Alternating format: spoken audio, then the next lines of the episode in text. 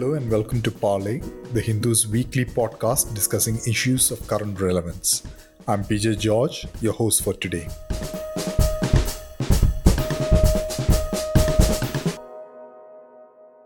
India has added over 10 unicorns so far this year, which is a rate of nearly one every five days. This comes after a record year of new unicorns in 2021 which saw 44 new additions, pushing India up to the third place globally after the US and China in the Hurun Global Unicorn Index 2021. But what exactly does a unicorn valuation mean for the larger economy? And how do these technology driven, privately held startups valued at over a billion dollars influence the employment scenario in the country? To discuss this, we have with us Professor Thillai Rajan of the Center for Research on Startups and Risk Financing at the Department of Management Studies, IIT Madras, and PK Jayadevan, author and former startup founder. Uh, hello, Professor Rajan and uh, Jayadevan. Welcome to the Hindu's Parley. Hi, thanks for having me. Thank you, George. Um, pleasure to be here. Welcome, both of you. India has added 10 unicorns so far this year which is the highest rate so far for the country. What do you think are the fundamental reasons for this high rate now? Is it a rate sustainable over time, or does it have something to do with uh, the immediate context like the pandemic? Uh, Professor Rajan, why don't you go first on this? All right. Okay. Thank you. So I was looking at the unicorns that has emerged from India so far, and um, the number seems to be 91 and um, the first unicorn happened in 2011 and from 2011 to 14 for the four years we had only about one unicorn. And uh, gradually over a period of time this started to slowly climb up. And um, in 2020 we had 10 and in 2021 there was 44 and uh, in the first two months of 2022 there there is 10 right? so there is um, a phenomenal growth uh, in the number of unicorns that has emerged so now i will pass aside and then i'll i'll give another um, example here so there was a figure of 2 in 1953 and um, in 1956 there were 2 1960 there is 3 1963 there is 3 1965 was 9 and today as we talk the figures are anywhere between 500 to 600 every year right? So in case you're wondering what is these numbers that i'm kind of rattling it out i'm talking about the number of people who climb the mount everest summit right? So becoming a unicorn is in some case scaling a summit and like we see in case of what's actually happened in Mount Everest, started very slow, but then um, over a period of time it's increased. So that I think is going to be very similar as we see in the unicorns as well. Now, has it actually eased it? No, the process has not become easy. Right? If I look at the first unicorn InMobi in 2011, uh, to reach the unicorn status, InMobi took about five years. The second unicorn, Flipkart, again took about four to five years. And the latest unicorn that we talk about, Hasura, um, you know, in February 2022, it again took about five years, right? So the process of becoming an unicorn has actually not eased um, over a period of time. It just more or less kind of you know remains the same. But what has actually happened is uh, because of um, you know the, the, innate ambition of uh, the mankind to reach and scale summits right? I think that i think is becoming a big motivator. Uh, in today's context i think um, the unicorn is one such big motivator for entrepreneurs and it's a summit that they would all like to scale. And more and more entrepreneurs are naturally getting uh, you know are targeting this as an aim to become a unicorn status right? So so that's actually one of the you know, there is a lot of uh, as you would say a lot of interest in going to mount everest. There's a lot of interest um, the targeted interest in uh, reaching the summit. So this is one of the reasons right? The fundamental reason um, from the demand side is from the entrepreneur side uh, there is a lot of uh, motivation and to do that. Now look at it from the supply side. So naturally, um, unicorns are essentially VC funded companies uh, which have reached a 1 billion valuation. So therefore, the fundamental um, shortlist to be part of the unicorn is it should have been VC funded. Right? So that means a, a proportion of those companies that have been VC funded become unicorns. So if there are more number of unicorns, there should be more number of companies that should have been VC funded. Right? So today, that is what we are seeing. There is a strong interest among the investors to invest in startups in India. Um, if you look at the growth in VC funding between 2011 and 2020, the compounded annual growth rate has been 76%. So that's staggering. So 10,000 companies have been funded uh, in this um, 10 years. And naturally, people expect this number to grow up because of the economic growth, um, because of the other innate potential that exists in the economy. This funding is, is expected to grow. I mean, the growth might actually taper off over a period of time, but the growth is going to be there. And then a proportion of these companies are going to become unicorns. So when the base is increasing, uh, naturally the growth of the unicorns is also going to be increasing. So that's the supply side. Then we look at the environment. Um, environment um, naturally today is a lot more supportive for creating unicorns. There is a very strong policy imperative. I mean, as we all know, um, January 16th has been you know named as a National Startup Day, right? And unicorns is all about um, startups reaching and scaling a summit, right? So if there is a national priority in terms of identifying, sustaining, supporting, and recognizing startups, naturally um, it is going to result in an impact in terms of numbers, and more unicorns are going to come. And there is also an opportunity, right? Um, an opportunity can actually vary. Today, uh, there is an opportunity in becoming digital. Um, yesterday, um, there was an opportunity in bringing in more efficiencies um, in various sectors. Uh, tomorrow there could be another opportunity right? So the nature of the opportunity might change but then opportunities are continuing to uh, continue to exist and emerge right? As long as this is there as long as we have um, very very very strong market we are going to see uh, you know significant uh, growth in unicorns so let's also look at a little bit of numbers here um, you know in in the last um, uh, i don't know since 2011 to 2022 there has been 274 IPOs, right? And number of unicorns is only 91. And so when IPOs, which are relatively more difficult um, to a stage to reach to, is more than the number of unicorns, I'm sure there is a long way for the number of unicorns to grow. Naturally, uh, there are going to be cycles. I mean, we cannot go, we cannot be seeing a steady growth that we are seeing today. So, for example, between 20 20 and 2021, the growth rate has been in excess of 300% in the number of unicorns.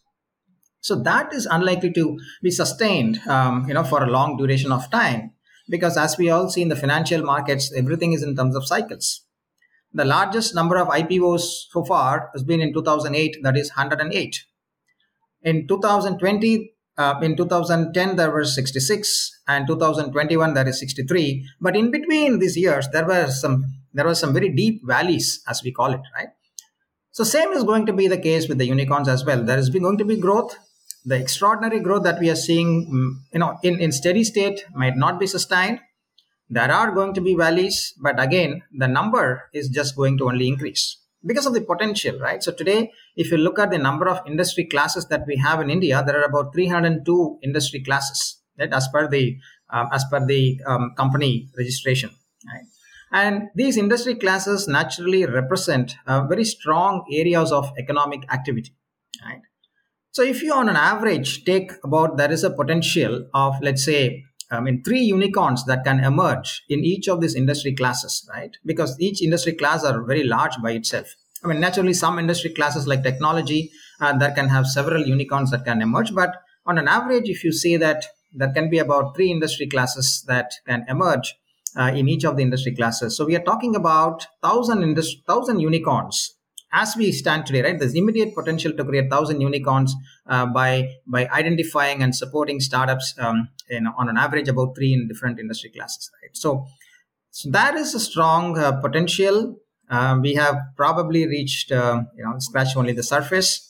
Um, the growth is going to continue. It may not be the strong growth that we see today, but it's um, as long as as long as the country economy is growing and the VC funding is going to grow, and as long as VC funding is going to grow, the number of unicorns that are going to emerge um, is going to grow. So that would be my response to the question, George. Uh, thank you, Professor Rajan, for that detailed response. Uh, Jayadevan, what is your take on the spurt in the number of uh, startups that we are seeing and the unicorns? Sure. I just wanted to sort of go back to this example uh, when Professor Rajan was talking about the Everest, um, you know, summits. I, you know, this kind of really struck me because uh, in in Freshworks, this is a Chennai-based company which started, you know, in Chennai and grew, become a global sort of, you know, uh, company. It went IPO last year we uh, we kept talking about this four minute mile marker like you know roger bannister ran the four, first four minute mile many years ago right? And then you know and, and, this is a story that we have internally. And then you, and then you saw many more people do the four minute mile. So uh, i guess the point there is you know you have more coaches you have more experienced people. Uh, the support system the ecosystem in general is more supportive. And that uh, you know if you ta- if you sort of transpose that analogy to the startup ecosystem. That is pretty much what is happening right? Like you know better uh, better support systems and many reasons right? Uh, ju- just to the question of valuations right? Like so first of all i want to say that companies that are solving real problems with real customers should be the real winners right? Like so there's no question about that. Valuation is an outcome and the result of a bet that venture capitalists have made. They understand the risks involved and so you don't win when you celebrate you don't celebrate when you win uh, when you buy a lot you only celebrate it when you win it right? Like so this is pretty much like it. Uh, valuations can go up and down you know i'm just adding a few caveats here can go up and down since it has a lot to do with macroeconomic factors, cost of capital, you know, all of that, right? Like uh, demand and supply and all of that. Uh, but uh, fundamentally, good companies are being built out of India, and that's why you'll see valuations, you know, going up. Uh, you know, north of a billion is a unicorn. And that's the whole story, right?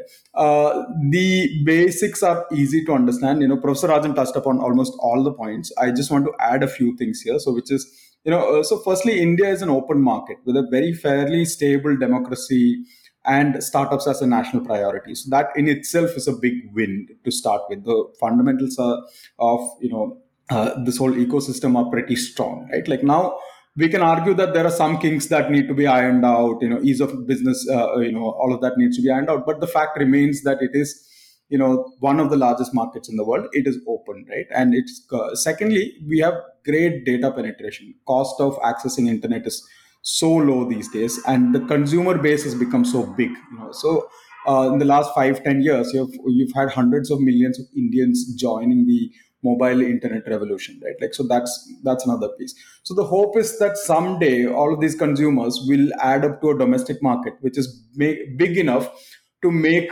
uh, windfall sort of you know returns for all these startups which are essentially tapping into that consumer base using digital technologies right? Like so and then the third piece is that you know we saw it's it's a more more recent phenomena that we saw some really good IPOs in the last few years. Um, you know, Zomato is a good example. Uh, although you know there are questions about how it will play out in the market. Freshworks is a great example. Uh, again, you know, we, we have to see how the stock prices hold up, etc. But uh, you know, what you will see underlying all these companies is great experienced talent, which is building high quality technology products, which is being adopted if you take freshworks example by the enterprise global enterprises if you take zomato example it's become a household you know sort of uh, a product right? Or, or, say swiggy for example. So everybody is using it. So there is a you know people are using these products? And then finally you know the uh, little bit on venture capital you know huge amount of venture capital has been coming in and professor rajan you know rightly pointed out the data uh, you know in that. So uh, venture capital has become bolder and bolder in india. Uh, used to be uh, in 2006 maybe you know uh, three or four funds which would you know hesitantly back some companies you know after due diligence of 6 months 7 8 months. Uh, nowadays you see checks being cut over whatsapp messages and you know even the entrepreneurs who have previously become wealthy by cashing out in the previous wave of startups are now you know backing entrepreneurs right so i think a lot of venture capital uh, is going into the system uh, which is again helping uh, the ecosystem. Uh, one sort of macroeconomic factor that is also at play, which is I'm not an economist, but you know the view is that there was a little bit of quantitative easing in the U.S. and interest rates have been kept low, so liquidity in the market grew up, led to asset price inflation. You know, stocks went up, even crypto, which is a risky asset, also went up, right? Like so, you the cost of capital became cheaper, hence more venture capital and uh, you know what do we do with these funds we have to deploy it somewhere hey here is a great indian you know open market with you know uh, support for startups great talent. Uh, let's deploy it here in india as a geography. And uh, so i suspect there is a little bit of a race uh, to get into good companies. And that's probably why the valuations are sort of being pushed up. Thanks. Thanks Jayadevan for that uh, analysis. Let me come to the next uh, aspect of this employment. Much has been said about the employment that the startup economy is generating with some figures suggesting that 32 lakhs jobs will be generated over five years. But we do see that a lot of the jobs that the e-commerce startups especially are generating are low-paying ones. There's also the fact that the focus on technology at these startups could eliminate a lot of mid-level white-collar jobs also. So, what do you think will be the overall impact of these startups on the country's employment scene? How do you think they will change the nature of employment in this uh, country. Uh, Jayadevan, why don't you take this first? Yeah, so uh, so I don't know about the 32 lakh number. You know, I usually take these numbers with a little bit of you know pinch or a bag of salt because these are at best projections. You know, and sometimes you know, uh, but, but, you know, I would look for you know. Uh, um, uh, sort of academically backed numbers uh, research uh, to talk about employment. Um, the the point I'm trying to make is, but directionally it is true. Startups have created jobs uh, net net uh, have they created more jobs than you know sort of some of the other industries i'm not sure uh, but uh, just to give you some anecdotal sort of evidence uh, and uh, sort of you know build this into why I think this is overall very positive for the ecosystem uh, is that uh, you know there are two angles. One, yes, job has jobs have been created. Two, you know, wealth has been created. So just to give you another uh, again going going back to the Freshworks example, you know when the company went public, nearly uh, about 500 people became crorepati's. Now, I personally know of dozens of people who have gone out uh, and started their own companies, uh, employ generating you know five ten uh, starting with um, a team size of five ten serving a global market now uh, freshworks started as a company with a few dozen employees and by the time you know last year sometime you know they were uh, 3000 employees so uh, there is uh, you know a, a, market which is being uh, sort of you know job market which is being created or sort of you know shifted in that sense uh, now, many of these guys who go and start their own companies have uh, enough capital and they understand the market. So the hope is that they will create high quality jobs. Um, and it becomes a virtuous cycle, right? Like, and you have more and more startups uh, addressing more and more market needs, and you know more and more high quality jobs. Uh, the company that I'm working for right now, again, a technology company called CoinSwitch, you know, it was 50 people last year. Uh, I mean, uh, maybe a year and a half ago. It's 500 people now by the end of the year it's going to be 1000 people so uh, these are all anecdotal sort of uh, you know uh, uh, uh pieces of you know uh, data now technically these are niche jobs. They are high paying jobs. And in the larger scheme of things maybe not as many as you know in numbers.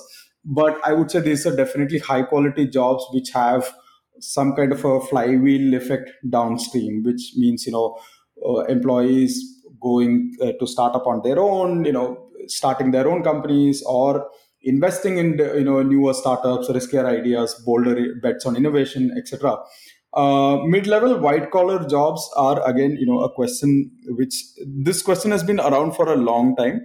Automation will, anyways, you know, take uh, shift some of these jobs.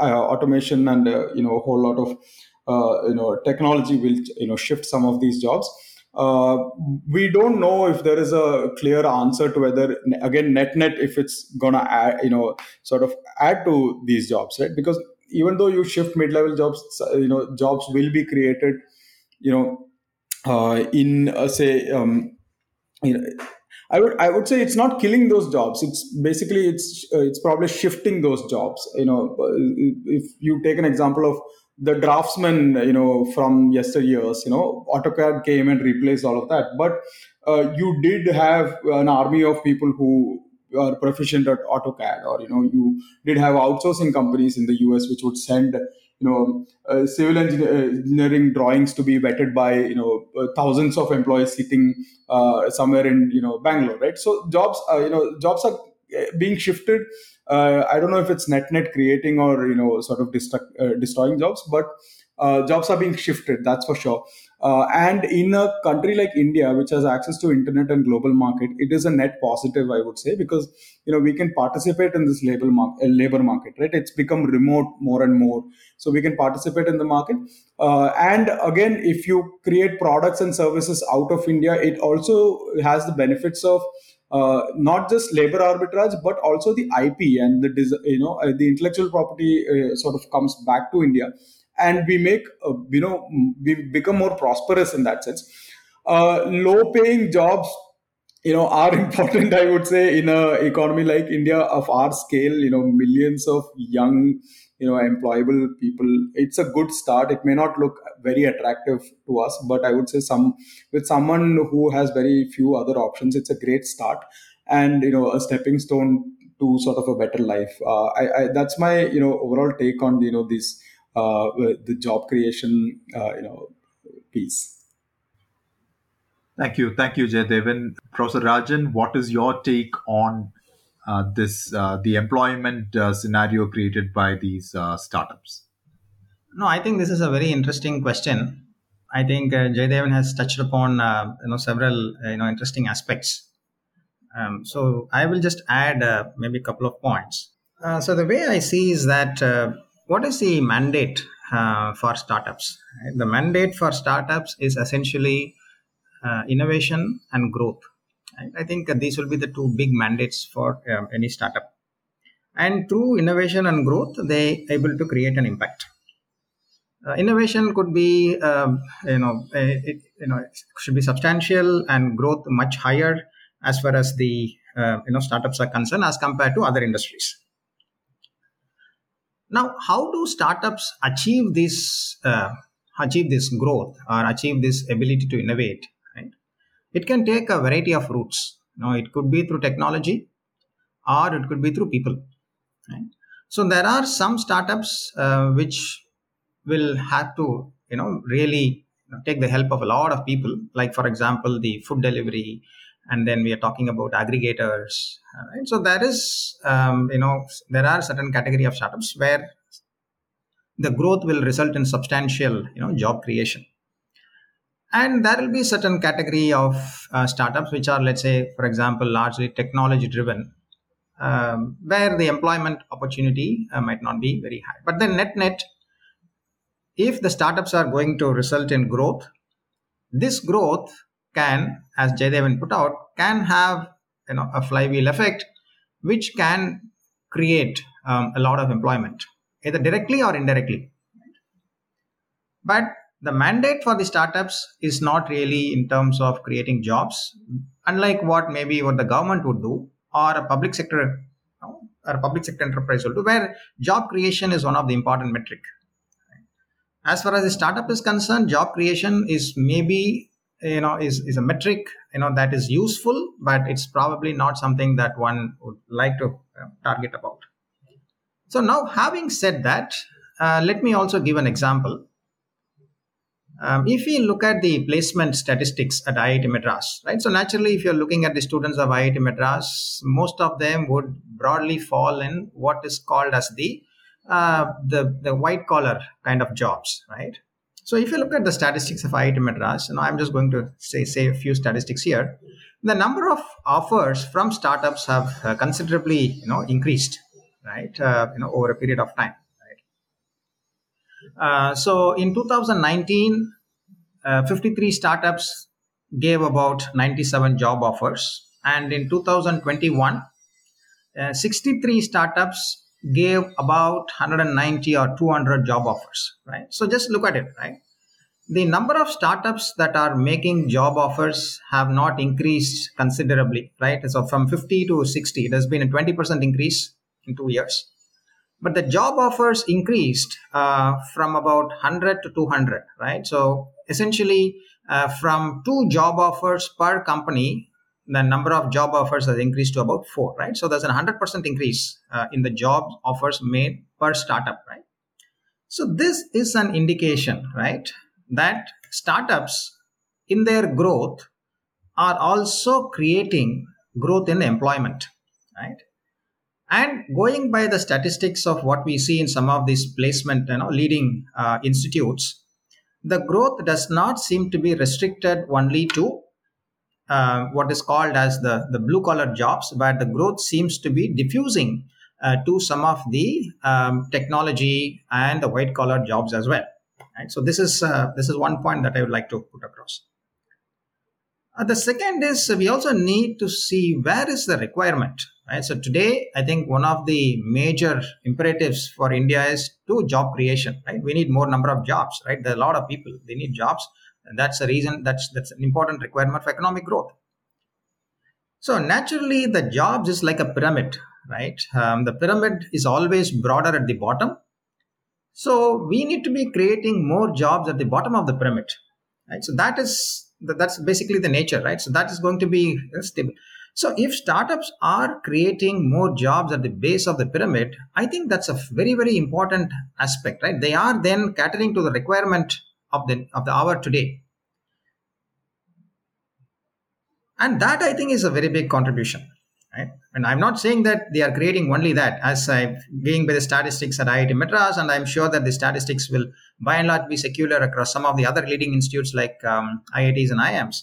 There is there are opportunities that are created at the white collar uh, level as well, but the contribution is needed. The requirement is there at the bottom of the pyramid, and that is also the place where they are making a big impact. So that would be my response, uh, George. Thank you, Professor Rajan. Uh, my next question, I think uh, Jayadevan touched upon it uh, to some extent in his earlier answer. This is regarding the valuation that these startups and unicorns are seeing. Now, as long as these startups remain private, there is no impact on public money. Any loss or gain is those of the private investors. But uh, once they enter the open market via IPOs with high valuation, then retail investors get involved, and there are uh, ups and downs, as uh, uh, Jayadevan had uh, put it. Do you think that the Indian startup sector is uh, overvalued now? Uh, Professor Rajan, what is your take on it? Um, okay, so I will briefly touch upon the first part of your question, where you said that as long as um, um, as long as um, you know they remain private, and it does not really affect the retail investor. I mean, maybe so at the outset, but I think that I would like to kind of slightly disagree here. So, if you look at it, there is a lot of public capital that is actually flowing into these venture capital funds, right? Um, mutual funds make investments, and then um, there are um, large, um, you know, companies. Like for example, one of the largest limited partners that we have today is um, Life Insurance Corporation, um, right? and then there are several um, public sector enterprises. So they're all the capital, the public capital is actually getting channelized uh, through um, through VC funds to startups, right? So if the startups fail, so naturally uh, the retail investors might not be directly affected in some sense. I mean, in the sense that if when mutual funds are getting affected, naturally it will also affect the retail investor in some sense. But then um, there is a lot of public capital that is actually flowing in. So it's important um, that we don't really consider only the retail investor, but also look at the public capital that flows into the startups. Um, a second, um, see, when the, naturally the stock markets are uh, not as safe as, let's say, a bank deposit or a government of India bond, right? An investor who is uh, investing uh, into this um, stock market uh, is therefore fully aware of it right and sometimes uh, most of the retail investors they are willing to prepare to take a higher risk um, you know by investing in stock markets not just by investing their own capital but then by borrowing from the bank and then investing in stock markets right so people who are entering the stock markets and they are fully aware and then there are several investor education programs that are being conducted making them aware of the risks of the stock markets investing right? so there i think uh, we need to allow the markets to play right um, if somebody is investing um, and we assume that they may be fully aware. There are enough education programs that makes them the, aware of the risk of the investing in the stock markets. So the question that you are asking is: uh, Is the market overvalued? Right. So again, that again depends on the, the, the timing of the issue, right? So in financial markets, um, asset prices are very dynamic, right? and we all know that uh, you know the sentiments can play a very important role uh, in valuation. When sentiments are good, the valuation seems to be on the higher side.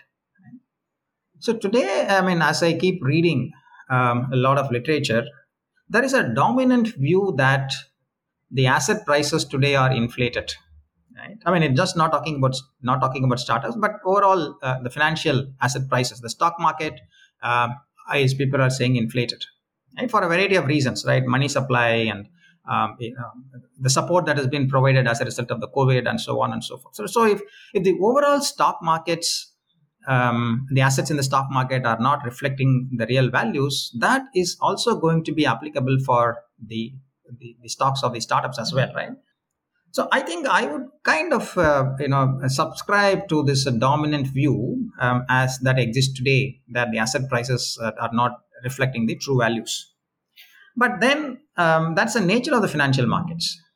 Uh, so I mean, just to add to whatever I have been saying today, I think a, a retail investor need not uh, you know is well aware of the risks. And what the retail investors are looking for is suitable opportunities uh, to uh, to participate uh, investing in startups right? So that's what retail investors are looking for.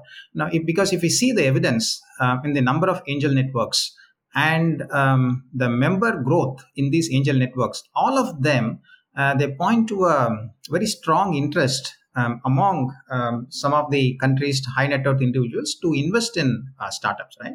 So they are looking for an opportunity to invest in startups rather than um, rather than safety of uh, the traditional investment avenues. Right.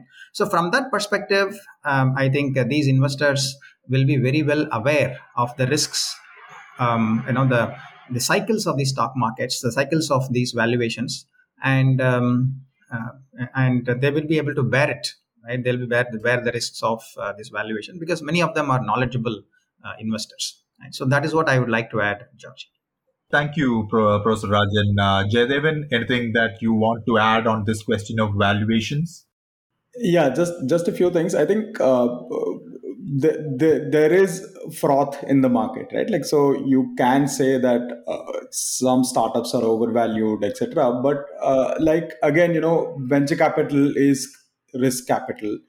And uh, people who allocate you know a portion of their uh, wealth or you know uh, savings or whatever uh, into venture capital understand the risks uh, pretty well uh, i would say. And you know in the the you know so that's that's from a venture capital side of things. But on the public market side i think we also underestimate the genius of the markets right? Like they know exactly which companies to uh, you know, if you take it a very aggregate level, you know, uh, they know which companies to bet on, which companies not. They can make out which company is just, you know, fiction, you know, just a story, or which companies are actually churning profits, good cash flows, all of that. You know, so some companies uh, clearly have been rewarded by investors over the past many years. So, you know, Asian Paints, Infosys, Wipro, TCS, all of these companies. Uh, some of these newer companies as well the markets do understand them. Uh, is there a question of hey is it are they uh, are they trading at too much of a high price too much of a low price? I feel like it will settle down as things go along. And of course the you know uh, the sentiments have a big role to play here. You know everybody wants to buy into a startup thinking of the potential that it has uh, and all of that. So i think uh, the other piece that I want to just separate out is that uh, retail participation in Indian markets is just about two percent. So, and these are usually people with you know decent amount of you know disposable income. Uh, so, and and uh, and the number of startups which have gone into the public markets are also very few, at least in India. Like there are maybe last cycle, uh, this current cycle, maybe there are like you know half a dozen startups which you know have gone or are about to go. Uh, so as a po- proportion of you know so firstly there is that 2% number and then there is this you know number which says uh, you know just a few startups, right? Like so, if you take the total market cap of the NSE or a BSE at you know upwards of uh, three trillion dollars, these are you know you know a few uh, thousand crores, right? Like so, a very small uh, portion. So it's not going to hurt the public at large, even if all of them went to zero, and that's hypothetical, which they're not going to go to zero. I feel like markets understand, you know, these companies. They uh, they will understand more and more of these companies. You look at the U.S. market, uh, tech companies, startups have grown, you know, over the last few years, making many people rich. Uh, you know, in, in, the process, right? So, I, and, and and then, you know, uh, so th- that's the promise of you know the whole internet uh, tech led, uh, you know, sort of startups. Now, the only uh, thing I would point out is we can't just have internet. We also need consumers with decent purchasing power to actually make the consumer internet story happen in India. And I feel I'm hopeful, and you know, for many reasons, that you know, a country like India has has to grow. It has no choice but to grow. And you know that's where the opportunity lies. On the back of innovation you know all the cutting edge uh, things that are happening now on the back of global talent you know we have the opportunity to grow. Uh, and you know even in spaces like web 3 you know even in space which is like pretty much in the cutting edge spaces like SaaS, you know, which was uh, a little more mature of uh, kind of a technology then the consumer internet story itself, which treats India as a market, not like the global market, India as a market, again that has the numbers and all of that. Uh, the uh, the economy, uh, you know, as it grows, you know, is where these startups will start seeing, you know, their valuations, uh, you know, uh, grow or you know, sort of just valuations being justified. Uh, companies that don't have great fundamentals will be weeded out. You know, no no two ways about it. Markets understand these companies very well there's, if there's no path to profitability, if there is no you know uh, uh, cash flow being generated, you know, then you are looking at uh, companies with problems which have not fundamentally discovered a business model or a problem that they really want to solve.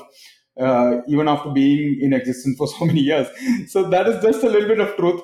Uh, there are always companies like that, but in the larger scheme of things, I feel like you know uh, startups are a force of nature. It's uh, you know they are making huge impact in the you know country, be it employment, you know all of that, uh, with, uh, wealth creation, employment, you know uh, all of that. So I feel like you know this this particular you know fear of you know is public going to lose out a lot of money? the answer is you know um, at least to my mind it's it's a no Okay, thank you, Jayadevan.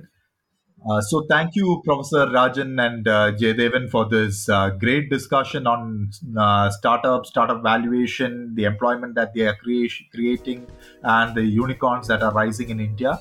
Uh, it has been a stimulating one, and I'm sure that uh, it will be an enlightening one for our listeners and readers as well. Uh, so thank you once again, Professor Rajan and uh, Jayadev. Yeah, thank you. Thanks, George.